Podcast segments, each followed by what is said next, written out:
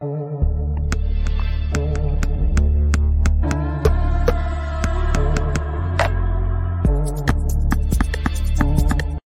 evening. Welcome, welcome, welcome to another. Ugh.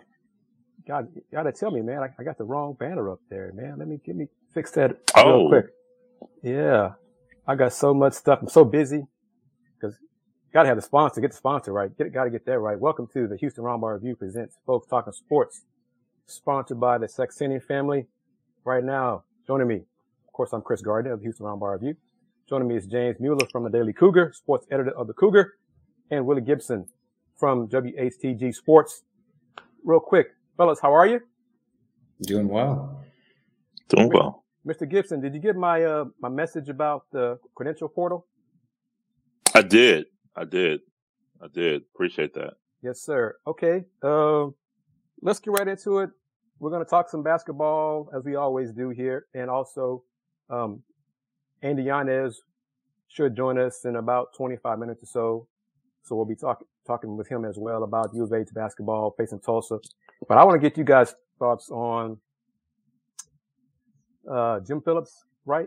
Will, commissioner yep. Yep. of the American, excuse me, the ACC, Atlantic Coast Conference, said today that um, the ACC and the presidents, the athletic directors are unanimous in that they do not want to expand. They don't think the college football playoff right now should go beyond 14, should keep it as is um, citing health and safety of the football players, the student assets on that side.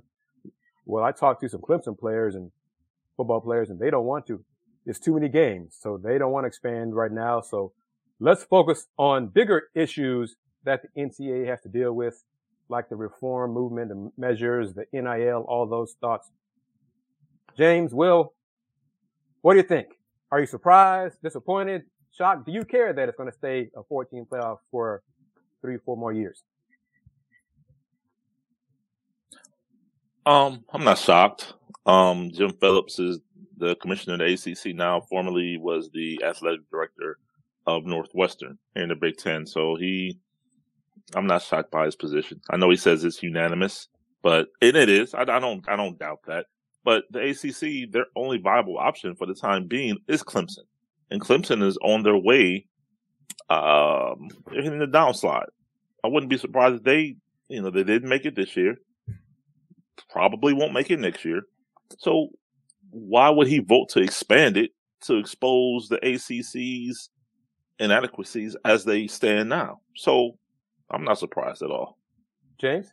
Yeah, I sort of was just going to piggyback on what Will said. Um, it doesn't surprise me at all, just given they've had so many conversations all year, you know, oh, we're getting close, whatever, nothing's ever happened. And so, I mean, this, this news didn't surprise me. And I think that's a good point. I mean, right now, in just the eight, nine years we've had the 14 playoff, I mean, we've seen a massive gap between, you know, the top two teams and the rest of the field. You know, most of the semifinals are blowouts. So wide is, like Will said, you know, if a Wake Forest or someone from this year sneaks in there and then loses by 30 and whatever, um, it's not a good look for that conference. Um, I still, I would personally would love to see the playoffs expanded at some point, but um, there, I, I, think it's a long way. It, it, there's a lot of work that needs to be done, and I don't think um, they're anywhere close at that point. Let me play advocate um, it's going to happen after th- this current agreement expires. I, I think that I think the crutch that everybody is leaning on is currently because of the contracts that exist right now. It has to be unanimous. All 11, what is it, Will? Presidents, conferences, whatever. 11 um, presidents and chancellors of universities. Thank you. Have to, it has to be unanimous once this current deal ends, unanimity, unanimity, unanimity it doesn't have to be unanimous like that. So, um, that's what they're waiting on. ESPN, and I think it's money also involved. You know, they can say, you guys gave good reasons and rationale for no expansion right now. But many of the presidents, chancellors, athletic directors, they want, would like it to get to the open market. They don't want it just to be on ESPN. They want Fox. CBS, ESPN, Amazon, whoever else to get in there to boost up the money, to make the pie bigger mm-hmm. so they can get a bigger pie to slice up. That's, that's what they want. They are not saying that because they are supposed to be institutions of higher learning. And so right now they're saying all these things about player safety, reform, needing to reform the NCAA, doing a better job of codifying the NIL and all those things. But this is money driven. They mm-hmm. don't want ESPN to have everything in the 12 team playoff. Because once this new deal expires, and it doesn't have to be unanimous, and let's just say Big Ten, SEC, because you know the SEC, SEC doesn't care. They're like 14, 18, 12. We'll get two, three, four teams in. If it's a 12 team playoff, we'll get four teams in, if not more. Whatever. You know, they're not concerned. Commissioner Sankey's like, whatever. Y'all want to keep it up for? We'll get two teams in next year. Fine. okay. But what if SEC says in two years, SEC, Big Ten, Big 12, and then the other group of five, because Will, I think the group of five conferences also are included in these discussions, right?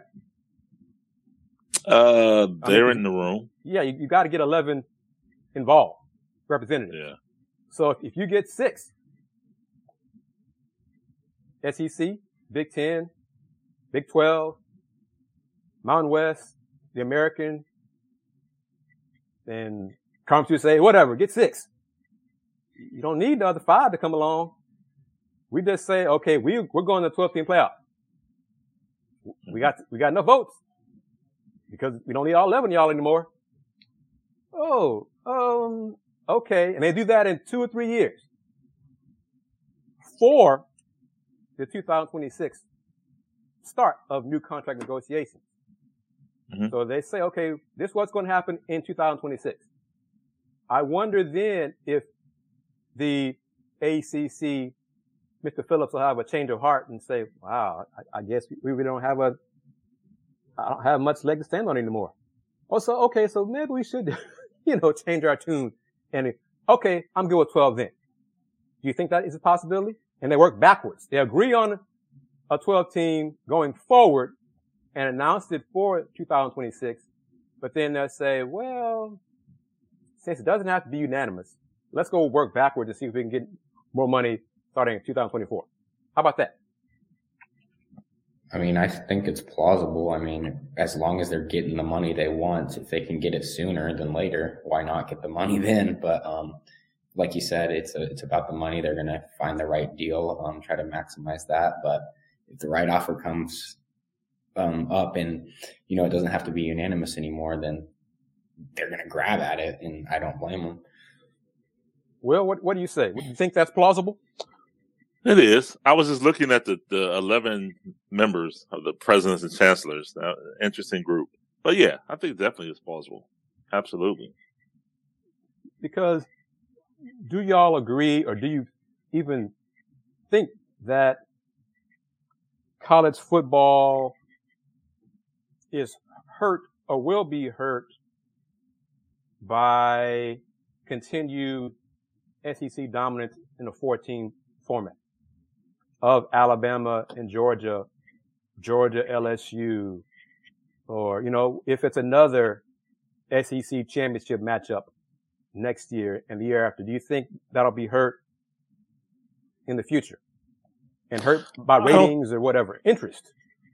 I, I don't think it'll be hurt necessarily by SEC dominance. I think what James brought up earlier is the lack of competition in the semis. I mean, you had semis games uh, where teams were winning by 30 points. This year is a little closer. It's only 23, 24. Closer, but I think those games, regardless of who the conference or who the teams are, those boring blowouts and semifinals is what's going to cause the, the interest to wane. But SEC, and, and for me, and I just had this conversation yesterday with someone, it's interesting to me when we talk about SEC dominance. We always talk about Georgia, LSU, uh, Alabama, Florida sometimes. But the SEC is correct me if I'm wrong. Is Vanderbilt in the SEC? Oh yes. Yeah. Is is Missouri in the SEC? Oh yes. Is uh, Kentucky in the SEC? Yes. Oh, it's Mississippi very, very State. top heavy. Very top heavy. Okay. That that's all. I'm, and and that was the conversation. Like, listen, we always talk about Alabama, Georgia, and LSU, Florida. Great, that's fine. But it's it's I, I I liken it to people talk about Jordan six rings, but they forget that he played nine other seasons.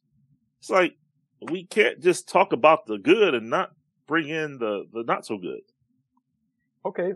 And regarding the semifinals, this is for both of you. Why doesn't the committee, because it, it's strange how it works out for the possibility of having an all SEC final. Why not have the two SEC teams face each other in the semifinal? They don't want to do that, do they? I mean, I um, don't. Yeah, they don't want to see the same. No one wanted to see Georgia, Alabama two weeks in a row, but also by avoiding that, you're also tr- trying to ensure that the championship game is as competitive as possible. Because if you have two SEC teams, we've seen the SEC dominate it. So if they play in the semifinal, yeah, you're going to get a great semifinal game probably, but then the championship's going to be boring. But James, you you you you guys are killing the the Cinderella story possibilities of college football. Which I equate it to because it's it's interesting to me how some of these same fans and even media love the Cinderella stories, the upset possibilities in college basketball March Madness. Love it. Love for it, expect it, want to see it.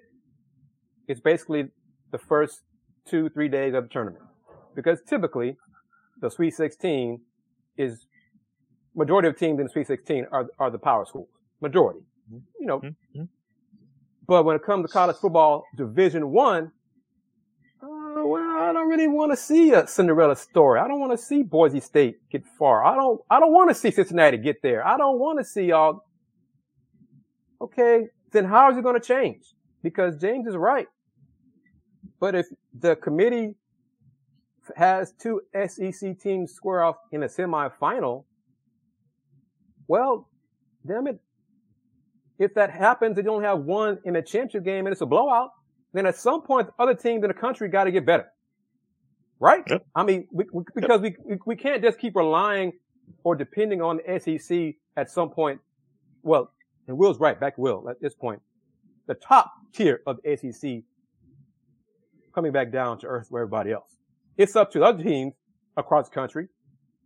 Ohio State will, Michigan, all To the other point, teams, Oregon, but- everybody else, USC to get better. Mm-hmm. to that point, and that's the that's the argument for why did more than four. Ohio State was sixth, so you're telling me that Ohio State team couldn't have caused no, made noise in a 12 team or 18 playoff? But no, they won wanted four. Again, I've, I've always said this.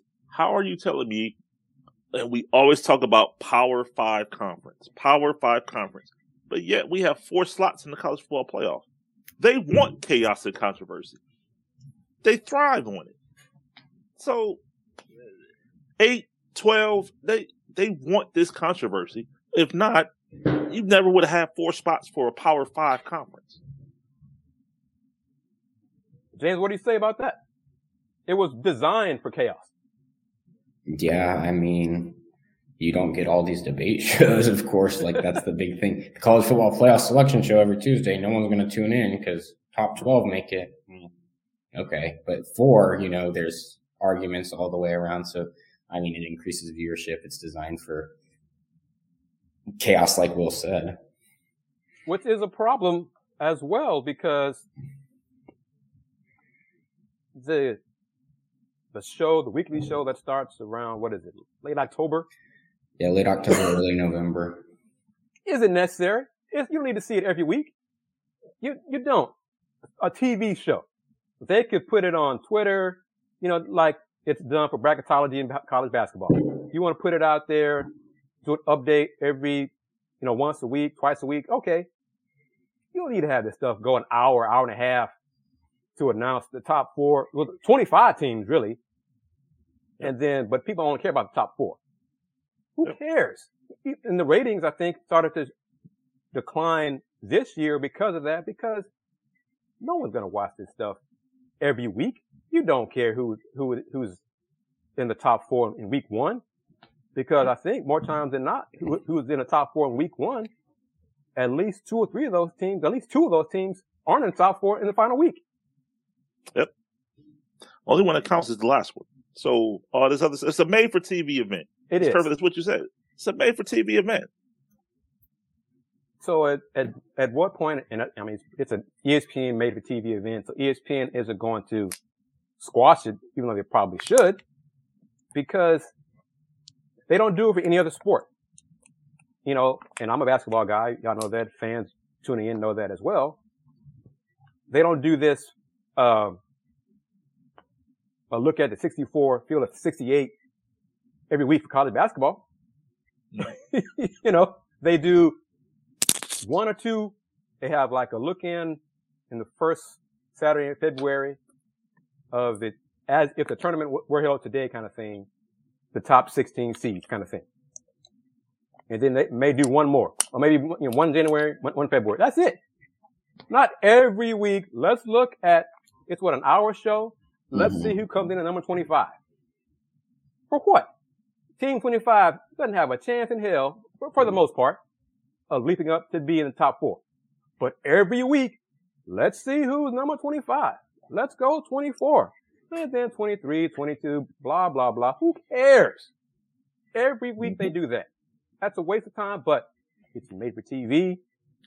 Advertisers, they think people want to see it, so they still do it. So that's on the fans as well. Stop watching this trash. You're going to put out one, the first one, and then put out the last one. And that's it. You don't need to do this every week because you know what? If you don't do it every week, you do it just twice, first and last, I bet you have more interest in the last one. Because then you don't know what the committee's thinking every week. Then you got to guess and see. Then you have the,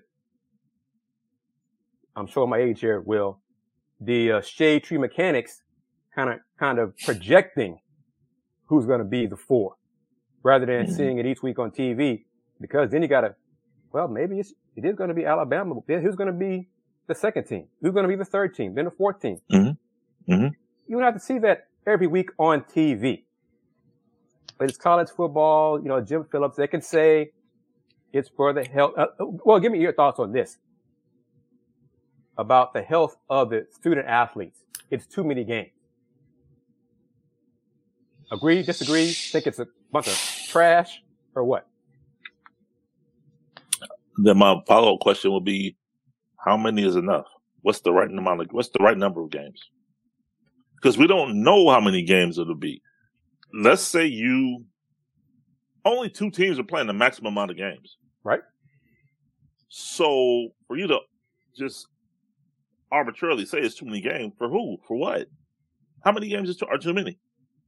It will be my follow up. So no, I, I think that's convenient statement to, to that he crafted to fit his agenda, to fit his narrative. And also, okay. I was going to add on to that. Say, you know, you're the it goes to 12 teams, right? And you're the 12th seed, and you get bounced out in the first round of the playoffs. Well, you're playing the same amount of games you played before that because you go to a bowl game. It, the, right. the first round's essentially your bowl game, so you're not playing any extra games. So that just strengthened Will's point where, you know, most teams aren't going to be adding any games in the, the top two teams, one to two additional games, um, maybe play 16 max. Um, and I'm sure, I'm sure with a championship on the line, players, players will be fine playing, you know, an extra game. Because we could also look at it like this with how many is it? 35, 38, 40, 45 bowl games, 30 of them who cares? Okay, the majority of those bowl games right now, fans don't care. You know, if they're not mom and dad of the players in those games, fans don't care. Especially on TV, especially in some of these cities that is far, is a distance for their alums to get to. They don't care. Those games mean nothing. You might reduce the number, and I'm not, a, I don't have a problem with the top tier players opted for the NFL draft rather than playing in a championship game. Risk getting hurt.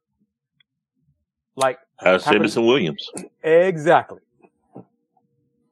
So, you know, I don't have a problem with that. I don't, I have, there's too many bowl games. You got so many folks just adding to them and the discussion of it changed what, Well, five, ten years ago, you, six and six. Now five and yep. seven if you have a good APR. Yeah. Well, ten years ago, teams were eight and four and didn't get bowl bid. Okay. Nope. James, are you old enough to remember those days when you when you saw you didn't see teams six and six or worse get invited to a bowl? Yeah, I mean, I was young, but I followed football, yeah. and you'd see, you know, seven, eight wins minimum typically. So it's all watered down, and they're doing that. So what about why are you doing that for the student athletes? Why are you adding an extra game to a, a team that five and seven and right. six and six? If you're worried about their health and their safety, it's all hypocrisy. It's it's all a game, and too many fans are continuing to play the game. And I realize it's a game to take your money. Yep. Because there is a way they could do this, a 12 team playoff. They could do this and still make money. You don't need 40 bowls in football to do. And guys, we all know this. Every level, I think, in college football, except the FBS, has a playoff. Mm-hmm. Yes. It works now. It works for everybody else, but oh no, we can't do it on the FBS level because it will hurt our bowl games. It'll hurt our bowl sponsors. We don't want to do that. We don't want, it's all about the health and safety of our student athletes, our student assets. We're, we're oh, boo hoo hoo. Nobody's worrying about the division two and three yeah. student athletes. Y'all don't care about them. Their health and safety. Mm-hmm. They play three or four extra games. Yep. Oh, but yeah, let's don't get me started on all that. But yeah, get me started on, on that stuff. But okay, let's see. Uh, guys, I want to play a clip. We can talk about football all day. But James, did you see it? Or do you have, I want to ask you right now, do you have any more insight on, uh, what's his name? The transfer, Mr. Manjack, the fourth transfer from USC to, um, to U of H, the wide receiver? Yeah. name. Uh, I don't have any additional info, but I do. Um, I mean, over the past week or so, that Houston's picked up some um, big, uh, uh, big time transfers. Uh, Joseph Manjack, who you're talking about, uh, he was a three star, I believe. Um, he's six three, coming in from USC. He's uh, joins the receiver class um, with a, freshman named Matthew Golden, who Dana Holgorsen's been really high on um, out of Klein Cain High School, and then another guy from um, Ole Miss, Bryce Johnson's transferring in. So there, I mean, I I I think you're starting to see things go in the positive direction with some of these guys. Uh, Dana's been able to, you know, bring in um, with this class. There's still a lot of work to be done, but um, yeah, that I, I don't, I haven't spoken to uh, you know, anyone with a ton of information on some of these new transfers, but um, there's definitely some excitement from fans and stuff I've interacted with um, about the guys. Yeah, it, it's it's better, and I you know read a little bit about Joseph Manjack the fourth of that name of that name. Well, he's old school, man. He's an old school receiver, no gloves. Yeah, catch okay. the ball with his hands. Okay, okay. he's from the area. He and it's kind of strange. He put up great numbers in high school. He was unnoticed by a lot of scouts. Um, high school coach tried to tell schools, I need to get my guy. My kid can play for your program. And he does, he wasn't one of those apparently Will James. He doesn't run a 4 3 40. Okay. Yet he doesn't get caught. You know what right. I mean? He's one of those. he catches the ball and he scores. So he's fast enough to, to get the job done. Well, isn't that what you want in your wide receiver? Yep. So a lot of programs passed on him, including schools here in Texas. USC signed him because of a relationship. He did well there in, you know, early August, looked good in practice, but for whatever reason, didn't get a lot of touches throughout the season, and he decided to come back home. So I'm kind of curious to see how he does here at U of H. James, who is, and I, you know, who is the young man who transferred wide receiver? Help me out. He always, he transferred here from like a smaller program. This year? Yes. Uh, Jake Herslow? Yes. He sounds similar. He sounds uh, like a taller, heavier version, more skilled version of Jake. Okay. I want receivers who can catch the ball, who get open all the time, catch the ball, and then they score touchdowns. Great. I don't care if you can't run a four two five, because a lot of too many times, Will James guys who run four two five, they just run fly patterns. Mm-hmm. They don't want to run across the middle. They don't want to get hit, and, and a few times they don't catch the ball very well, especially in traffic. Well, hell, I want you you know, I, I want guys who I know I throw the ball in his area, he's gonna catch it. Make my quarterback look great sometimes, you know, if the, so that's, I think he's a under the radar pick for Coach Holgorsen.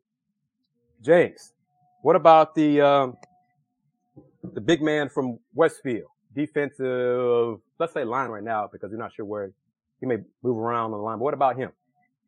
Yeah. He always seems to be happy. Um, yeah, it's another big pickup. Um, he was a he's six four, another three star. Um, he's been, I mean, I've heard a lot of good things from you know people who know him and stuff, and there's a lot of you know D linemen um, at U of H currently. They've they've been very happy about the pickup on Twitter and stuff. You know, expressing Sack Avenue, which is what they call the defensive line. You know, just got a new member. He um, and I, I I've liked what um, they've done to the D line. They're losing uh, Logan Hall, who was their best defensive lineman, good pass rusher. Um, so there's a gap there, um, but th- they're bringing in guys that can make an impact, and um, I'm excited to just see um, sort of how how each of these pieces fits in. Um, but I, I think um, it's another good pickup for the D line and Doug Belk, the defensive coordinator. yeah, I mean, it will fit well in the system and, and Will, he's um, AJ Holmes from Westfield. That's what Ed Oliver played high school ball. AJ does not lack confidence. Okay. Mm-hmm. Apparently he signed uh, in December, but he did not announce it until this week. Oh. Okay, so he, he he did it differently. He did not want to have all the pomp and circumstance on signing day. He did it this week. But in one of the clips I saw, he talked about um, and very confident. He said, James, I don't know if you saw this. He said fans, U of H fans will be buying his jersey b- before he, he's done a U of H. Okay. Mm-hmm. They're going to know his name, going to buy his jersey. Uh, KRT, thank you very much for tuning in. Let's talk, talk Houston Rockets this coming Monday, eight o'clock or so. Um, but yes, AJ Holmes is confident. He says if, if an O lineman tries to use strength, he use his footwork to get around him. If he tries to use leverage, he'll bull rush him. So he is a confident young man. And okay, we look, we look forward to it. But here is, and I'm going to give his name, um, 24 Sports recruiting analyst. I'm going to read this. Gabe Brooks says this about AJ, which is kind of interesting. Not to say what James has heard, you know, we're going to see what AJ can do. Average height, with close to even length, somewhat frame limited, but stout and wears mass well. Not somebody you want packing on too much weight anyway, but can still add a bit more mass while maintaining functional athleticism. Disruptive frontline playmaker by nature. Love to hear that. The natural fit was a three technique in a four man front. Relatively low natural center of gravity complements at point of attack shows stack and shed strength and can relocate one-on-one matchup versus the run or as a rusher. This is what I like, Will. I think you, James, people who follow football, he's active with a high motor. That means you'll need coaches after, come on, AJ, please, AJ, I need you to play harder, AJ, come on. He's self-motivated. whatever his measurables. How big is? he? Six three, I think six something like that. Yeah, two, like six three, two ninety or something. Yeah, he's he's a big young man. Okay. He had twenty sacks this year in high school, I believe. Um, so yeah. I mean, he gets after people. yeah, he, he, puts in work. You know, uh, he's still developing a move. He has some flashes, but some encouraging nuances in his counters. His technical consistencies can improve, such as hand violence. Love this report. Snap anticipation and pad level at his best when firing off and staying low, but occasionally will stand up at the snap when engaging. So got to work on his fundamentals. Power five caliber defensive line prospect who faces very strong competition in Texas class 6A level in the Houston area. Summation seemed like a high floor prospect who could develop into a reliable starter at the P5 level. That's the U of H right now player because they're not yet at the level of getting four stars and five stars all the time. So you want, I don't care about the stars so much. You want somebody with potential who can get better and work out his, get better, be coached up. As so, an alum right here, uh, Derek says his season ticket investment just gets better and better. We'll hold that thought because I'm going to, I'm going to tie that comment from Derek and a season ticket investment to gotta pay the bills, fellas. So give me a minute. I'm gonna give y'all a chance to get some water, or whatever. I go solo screen. But talk about Will, your favorite topic, U of H football tickets. So here we go with that. All right.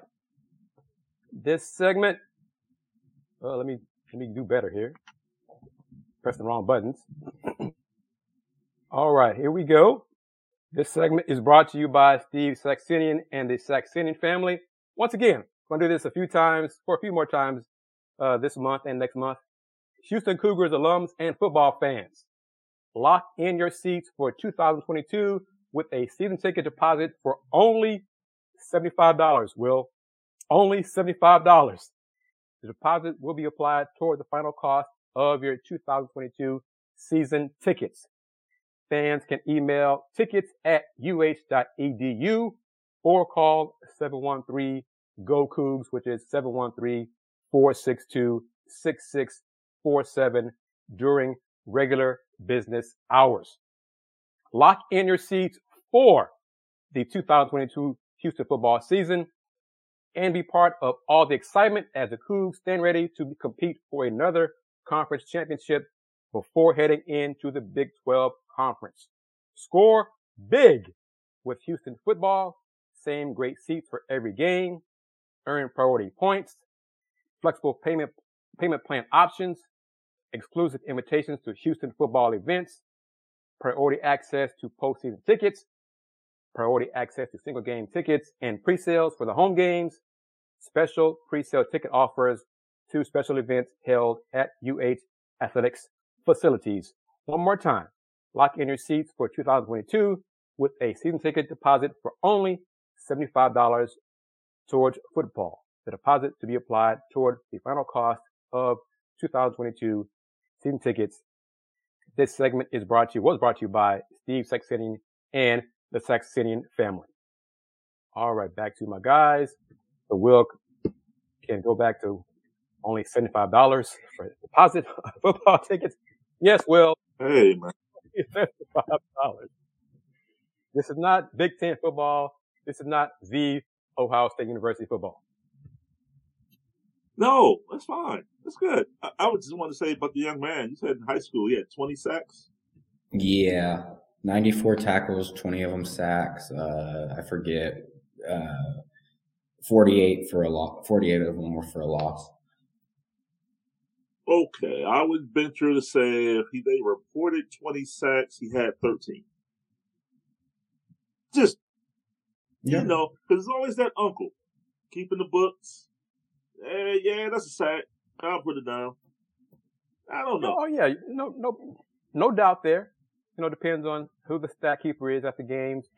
Although, Will, i am not saying you're you're wrong because you could be very right, but because folks take football down here so religious, religiously, they probably make sure about well, that's a sack, you know, kind of thing. Yeah. But I want to see what AJ Holmes can do once he gets here, works out with Coach Bell. James, you know the name of the, the football strength coach off the top of your head? Football strength coach. Um, hang on. I'm trying to think. Uh, his name is coming to me. Uh, I uh, I can't remember. Um, there was Daryl Bauer, I think, was it for a while. I don't know if he's still here. Um, that's the last one I remember. Um, I can look it up real quick if you want.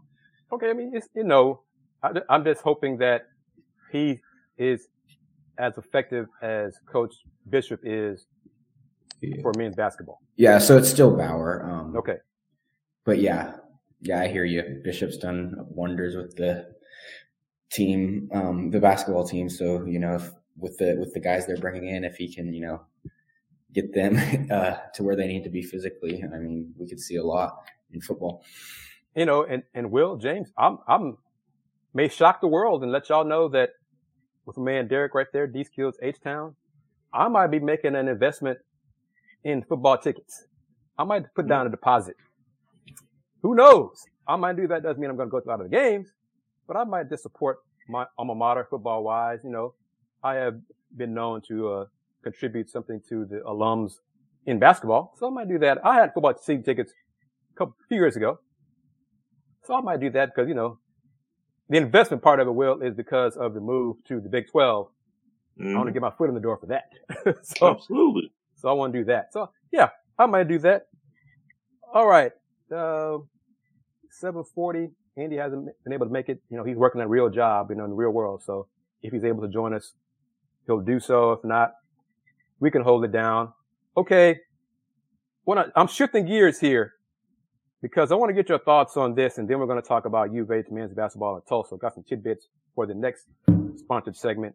Did y'all see the news, uh, I think yesterday that, uh, Diamond Sports Group from the sub- subsidiary for Sinclair announced it signed a deal with the NBA to give its Bally Sports Networks the rights to stream content, including live games on its soon yet to be announced direct to consumer consumer service in those 16 markets. Did y'all see that?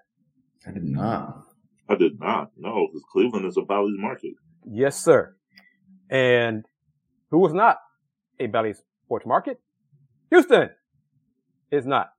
So the 16 home markets under Bally Sports, Atlanta Hawks, uh, Southeast Bally Sports Southeast, the Hornets also Southeast, Wills Cavaliers, Bally Sports Ohio, Dallas Mavericks, Bally Sports Southwest, the Pistons, Bally Sports Detroit, the Pacers, Bally Sports Indiana, Clippers, Bally Sports SoCal, Memphis Grizzlies, Bally Sports Southeast, Miami Heat, Bally Sports Florida, the Bucks, Bally Sports Wisconsin, Timberwolves, Bally Sports North, Pelicans, Bally Sports New Orleans, the Thunder, Bally Sports Oklahoma, Orlando Magic, Bally Sports Florida, the Suns, Bally Sports Arizona, and the San Antonio Spurs, Bally Sports Southwest. So I think the plan is to announce the streaming service, streaming platform, oh, the spring of this year. Uh, I guess probably if they could get it done, ideally in time for the playoffs for the teams who haven't made the playoffs. But the price point, and get your thoughts on this, and everybody tuning in as well. I'm hearing, I've read, it's, I think around 20 bucks a month. Do you, do you think, would you pay that? As, cause I'm, I still haven't read and understood how this would impact, if at all, uh, League Pass, NBA League Pass.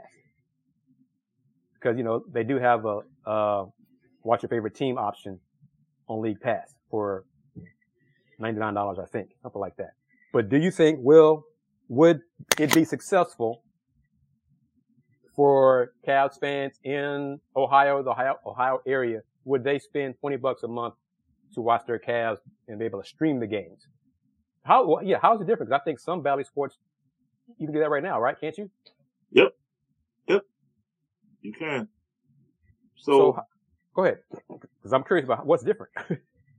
yeah, right. That that was gonna be the, the question. I'm, I'm listening to you. I'm like, what's changing from what they're doing now? So, yeah, because I, I mean, when I when I'm not like tonight, we'll play San Antonio. The game just started. When we get off of here, I'll be streaming on Bally Sports. So why pay twenty dollars a month to do what you've already what you're already doing? I, I, I don't I don't so, know. That's, so I guess the two possible scenarios is for the cities. Cause there, I think I I know there's I think one city like Denver, for example, don't they don't have a satellite cable platform to watch the Nuggets, as a, you know whatever. So maybe cities like that will be a way for teams to watch their local team, you know, stream a game that way. Perhaps that's that's one scenario, and then you got to get. I really want about the out of market fans because if I'm a fan of, of the Cavs and I live in Houston, do I need to, can I watch the Cavs on the Bally Sports app and yep. pay 20 bucks a month? Can I do that right now? You could do it right now. In Houston. Yes. Okay, then if that's that, what I'm if, saying, that's what I'm saying. So that's why I don't understand it. I don't. So yeah, so then why why do this then? I don't see the point because I, I know in like certain apps and certain you gotta put in your zip code and they make they restrict it to certain areas based on where you're from. So if that's not the case, then what what is the point of this? Because, uh, because you know they're trying to um, avoid or or compensate for the cord cutting, the cord cutters. Okay, so how is this going to help? And then right. what about League Pass? So i am kind of curious about all that. James, what, what are your thoughts? And do you know something that we don't know?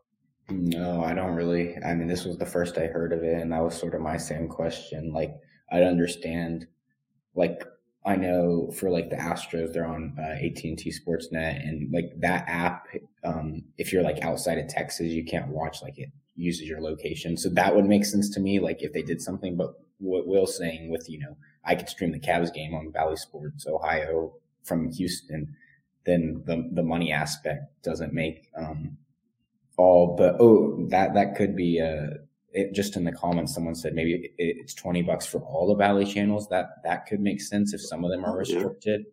That could be a possibility. And I could see pe- there being a market for that then, cause then you got, you said like 15, 16 team, then you got, you know, options, um, especially if some of them are limited. But if most of them are like the Cavs where, you know, just use Bally Sports Ohio or whatever, and I can watch from wherever, then I mean, I'm not going to pay 20 bucks.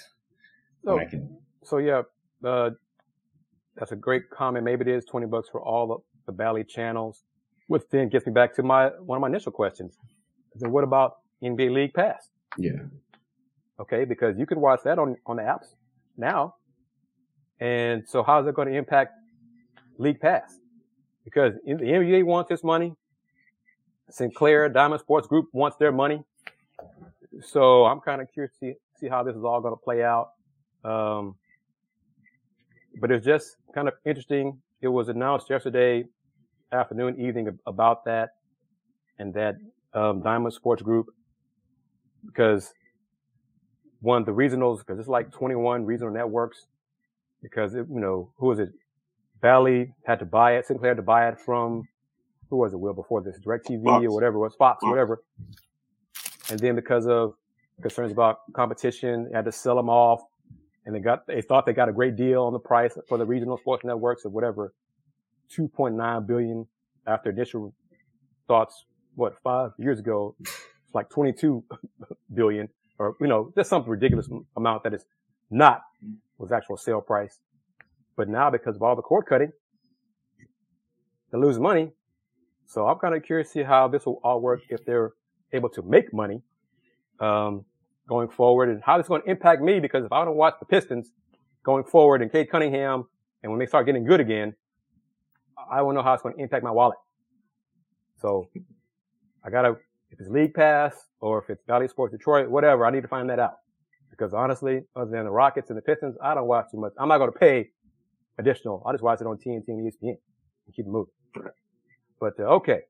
Thank you for that input, Derek. Thank you for for that. Uh, all right, guys, you take another break because, well, let's play this. Well, let's see I want to do it. Um, I want to play the clip from Kelvin Sampson, but I also want to talk about the Houston Cougars matchup Saturday evening versus Tulsa on the road. So let me, because there's some tidbits in there I want to say that will kind of help lead into what Coach Sampson says in this clip.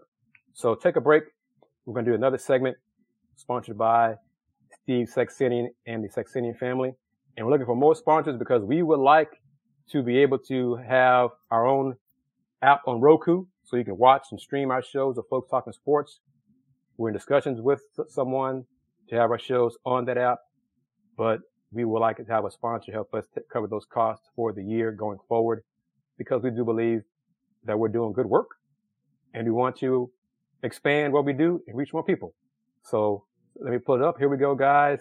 See if I can do better this time as it goes solo. Okay, this segment is sponsored by Steve Saxenian and the Saxenian family. The 14 and 2 overall and 3 and 0 in the American Athletic Conference Houston Cougars men's hoops team heads to Tulsa, Oklahoma to play the Tulsa Golden Hurricane Saturday evening at 7 p.m. on ESPN2 with Mike Corey and Robbie Hummel calling the game with the Cougs win versus Wichita State last Saturday. Uh, graduate forward Fabian White competed in his 103rd win of his U of H career, moving into a tie with Galen Robinson for the uh, for second place in school history. Michael Young is in first place with 109 wins at U of H. Graduate guard Taze Moore needs only 15 points to reach 1,000 in his college career. He's uh, scored 882 points when he was with Cal State Bakersfield and has scored 103 points in 14 games thus far with the Cougs. With Monday's AP release, the Cougs were ranked in the AP poll for the 36th consecutive week, which sets a school record. Tulsa enters Saturday's game with a 6 and 8 overall record and 0 and 3 in the American Athletic Conference. The Golden Hurricane are tied for ninth in the latest league standings. Tulsa has posted a 5 and 4 record in home games. Their most recent game, they lost 69-64 to Temple Wednesday night this week. Against Temple, graduate forward Jeriah Horn led Tulsa with 15 points and 7 boards. Freshman guard Anthony Pritchard paced the team with 3 assists. Jeriah Horn leads the team with 16 points, 16.7 points and 7.5 rebounds per game. Sophomore guard Sam Griffin, who Coach Sampson uh, believes is a key for Tulsa to win, is a close second with 16.3 points per game. Um, Anthony Pritchard paces Tulsa with 3.1 assists per game. The Armed Forces Network will distribute the game. AFN broadcast to approximately 500,000 active duty uniformed armed forces personnel from all service branches stationed around the globe at U.S. military installations, U.S. embassies and consulates in 170 plus territories and sailors aboard 140 plus ships at sea operating outside of U.S. waters. Tidbit here. Houston and Tulsa have each won 29 of the 58 matchups in the series that dates back to 1951. The teams have met at least once every season since 2005-2006, except for the 2013-2014 season, and the teams are tied 13-13 in that stretch. Tulsa holds a 17-9 advantage as a home team and have won nine of the 12 games played in the Donald W. Reynolds Center. This segment was sponsored by Steve Saxenian and the Saxenian family. All right, let's get back at it. Talk about it. James, Tulsa's 0-3 playing at home in conference. Cougs 3-0 on the road. Not quite healthy. Do you think Tulsa has a chance to win the game? I mean, I think every game for, in conference uh, for the remainder of the season, whoever is opposing Houston, they have a chance just because we don't know where the scoring is going to come from. While Houston is the better team, and even with Tramon Mark and Marcus Sasser out, should be the better team in a lot of these conference matchups. We just don't know what's going to happen. Um, we know they'll play defense. We'll know, we'll know, you know, they'll rebound. But other than that, I mean, there could be a night where just, the shots aren't falling. That I mean, you're without 30 points a game basically with Sasser and Mark. Um, Fabian White, Josh Carlton have stepped up, um, increased scoring stuff. But you know, what if they're doubling Josh Carlton all night and you're relying on Ramon Walker or Jamal Shead to hit some shots, um, and those aren't falling. You just never know. Um, but I think Houston will win this game. But um, I mean, I'm I'm prepared for anything. Okay, and Will, before, I want you to hear this, and I hope it's loud enough. I'm going to play a clip, a segment of Coach Kelvin Sampson's media session from January 13th, and he's talking about Tulsa, and some of his thoughts are, you know, teams as U of H is now the top team in the conference. Teams like Tulsa, they may be struggling right now. They get up for U of H. So beating U of H will make their season. So here are comments, and guys, I'm being nice to all of us. It's about a five minute clip. So Coach Sampson goes in, because you know Coach Sampson likes to talk. He's very good at it. So he talks about Tulsa. So here we go, uh, clip from Coach Kelvin Sampson a little bit up and down. Um, I know they've had some serious COVID issues, and that's not easy. I remember when we went to to, uh, to Tulsa last year, we were coming out of COVID. Uh, we had no idea who was on the plane that day, and John was saying, "I don't think he can play. I don't think he can play. I don't think he can play." Um, so I know what that's, that's like. Um, I, I'm not sure that Frank and his team even had to uh, practice this week. Um, I think one of my guys this morning when we had a meeting, we're going over to Tulsa, said they might have practiced um, Tuesday and then played Wednesday. Um, but you know, that's unfortunately that's what we're all having to deal with with um, the COVID issue. You know, we lost Tajay for ten days uh, to COVID, and God only knows where we'd be if he hadn't come back. Um, but uh, Horn made an unbelievable decision to come back to um, from Colorado back to Tulsa. He's having an off conference type year. The Griffin kid is very intriguing. Uh, he's put up he's put up some great numbers in games uh, this year. Um, uh, he's got a freshman point guard that's really solid. Um, and then, you know, it, uh, the guys always played well against us is, uh. I think he had another kid named Igbanu a few years ago that was dynamite. He always played good against us and Idowu had his best game last night. Um, but you know, you can't look at a team, um, and guys that's played understand this. I'm not sure a lot of people do. You can't look at a team how they play against somebody, this team, and project how they're going to play against you. The Tulsa team we saw last night against Temple, that's not the team we're going to see. You know, they're, they're going to play their best game of the year. You know, that's, that's the, uh, uh, the cross we bear. You know, uh, uh, you know, programs that have sustained success, teams measure themselves against them. You know, we did it when we got here you know, we measured ourselves against Cincinnati, against Connecticut, uh, Larry Brown with his SMU. We wanted to beat those teams because those were the best teams. We were trying to get to where they were. So when we played team A, B, and C, we may be in this position, but all of a sudden Cincinnati comes to town, shoot. Uh, I remember beating Cincinnati our second year, and if you'd watched us earlier in the year, you'd have never seen that. But you know, guys get up to play the best teams, man. Um, um, look at look at all the best programs in whatever league.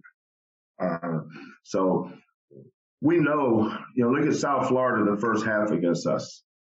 I mean, they came out smoking. I mean, they looked like they looked like they were on a uh, Amtrak and we were driving a '63 Volkswagen.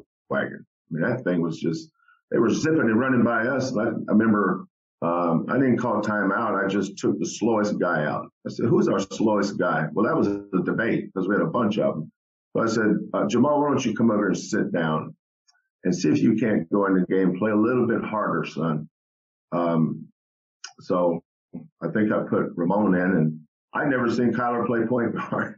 you know, that's the first time I, I said he's pretty good. You know, I never, I didn't know he could play point guard. I know he played at Texas Tech, but they run motion. They don't run pick and rolls. We run pick and rolls. So he was pretty good at that. But, um, uh, Tulsa, Tulsa has a good five in the Dawu. They've got a really good player in Horn, solid point guard in Pritchard. Uh, I think the, the, the, uh, the guy that's a big factor for them is Griffin. They need Griffin to play good. Like he had 20, I think he had 25 against Memphis at Memphis and they played three, but they played great against Memphis, you know, and they're going to play great against us. You know, we're preparing for a hard, tough game. Um, and it's a road game. That in itself, um, uh, makes it difficult, uh, more difficult. But the, uh, at the same time, Tulsa's got a good coach, got a good system you know, we've lost two straight games there, both at the buzzer. Uh, and uh, they played good. You know, a lot of coaches bemoan the fact that, you know, we played poorly. Hey, they beat us. Tulsa, Tulsa outplayed us. That's why we lost. That happens. So, um, I congratulated Frank after the game and we moved on to the next one.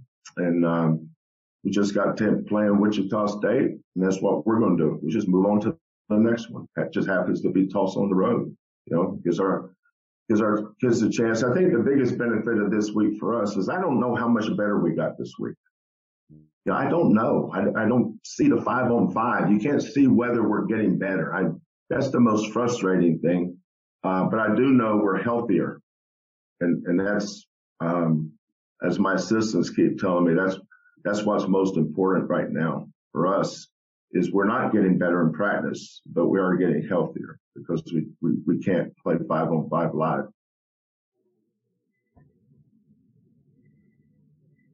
And, and there we go. I mean, they're banged up still. Fabian White hasn't practiced because of his, what is it, James sprained left ankle. Yeah, I think it's his left ankle. Uh, Kyler Edwards isn't practicing because of his sprained right ankle, I think. So they're not, you know, they can't go five on five in practice. Um, just, you know, maybe four on four if they're lucky. So Will, based on what you heard, based on it being a road game for U of H, it's also being 0 on 3, come, you know, what are your thoughts? It's at home, Tulsa going to be hyped up to play U of H, top, what are they, James ranked 11th in the country in the poll. 11, yeah. What do you think, Will? Is it a trap?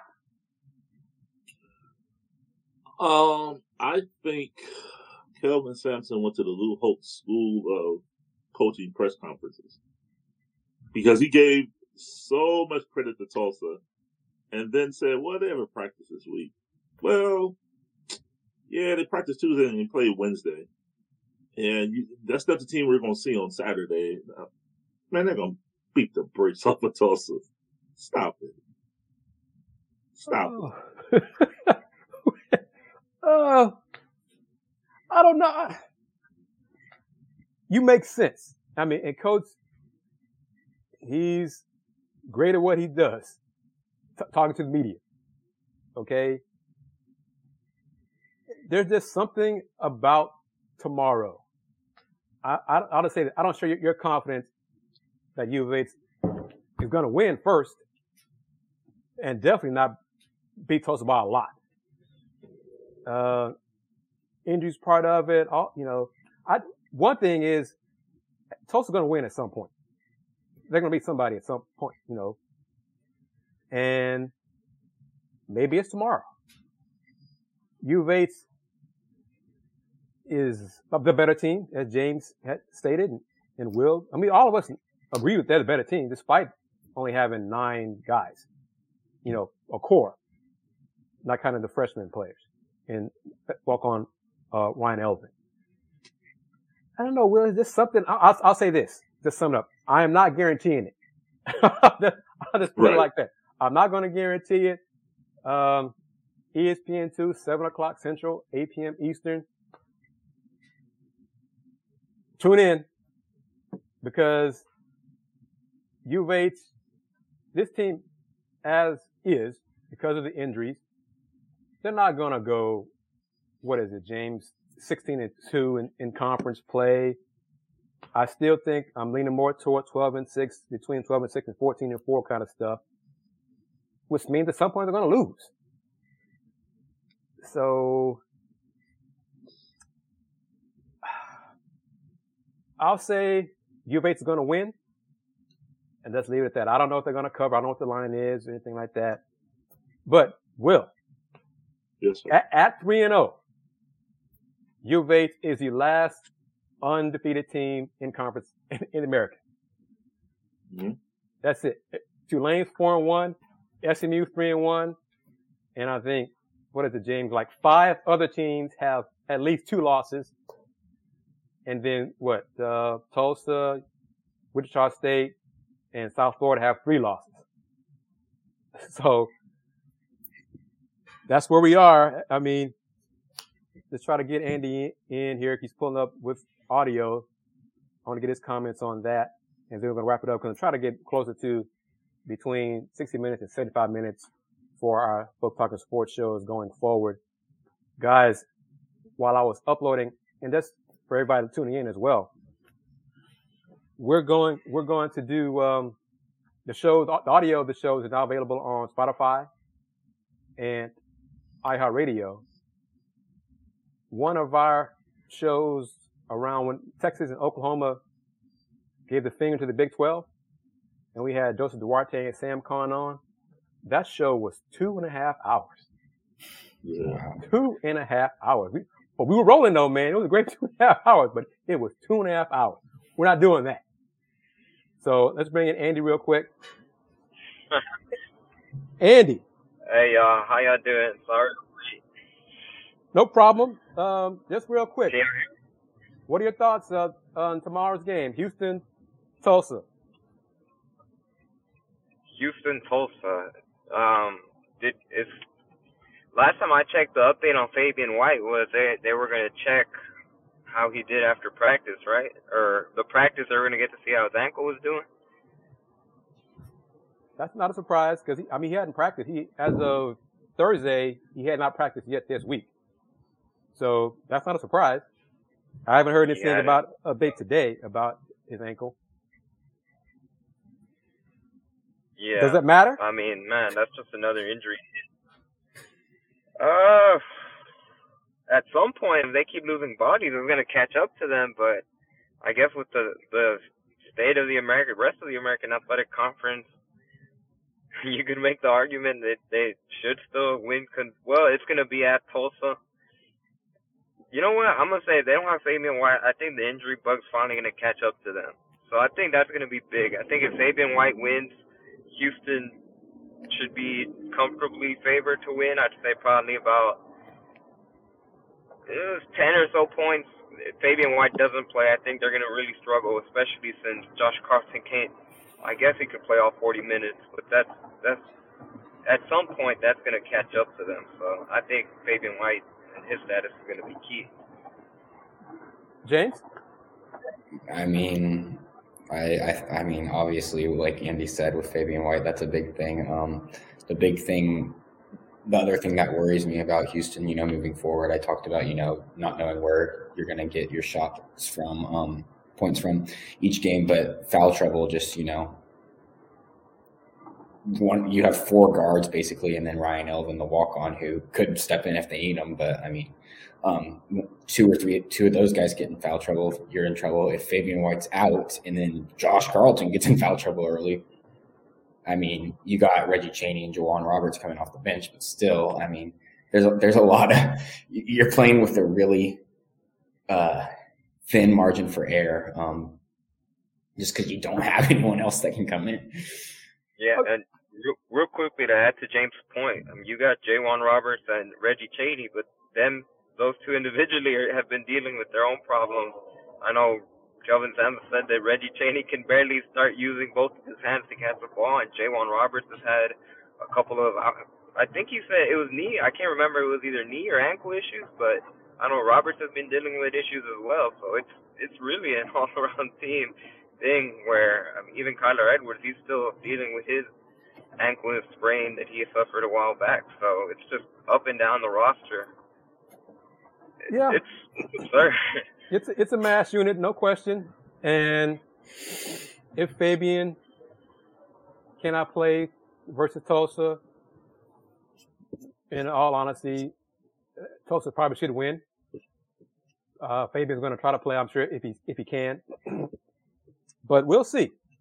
And it could be because they play.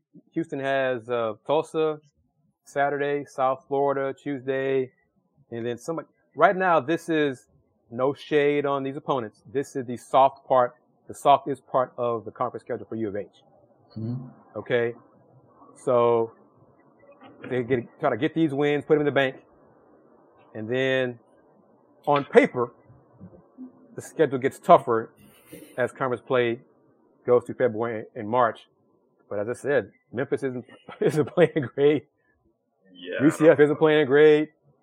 I mean, surprise team in the conference is Tulane at four and one. So we'll see, guys. As of the ESPN bracketology today, Houston's in, and UCF is one of the last four in. That's it. So it's just two teams on the men's side from the American in the tournament as of today. And I think that's pretty consistent everywhere in the bracketology that I've seen. So we're going to wrap it up there. Andy, thank you, man, for, for, for chiming in. Oh, and also U of H women play at Temple tomorrow morning. I think, what is that, 11 o'clock in the morning? It's a game that U of H has to win because Temple is their their net ranking is like 139. U of H cannot afford bad losses, but as we've all said before, U of H I mean, has to win the conference tournament. Really, they were close to beating UCF on the road this week. Had a great comeback in the fourth quarter, and then they, they made six of the first seven threes. Will in the fourth quarter, and then missed the last five and lost by three. Wow. So but they got to win the conference championship. Yeah, I mean they they caught they up. had like five shots on the last yeah. twenty last, seconds of the game. They kept rebounding. Seconds. Had a chance, had a chance, and, and, just kept missing threes. So they lost by three after going up by three, 57-54. They lost 62-59. So it's tough loss for Coach Hughey and the women's team. So we'll see how it all plays out tomorrow.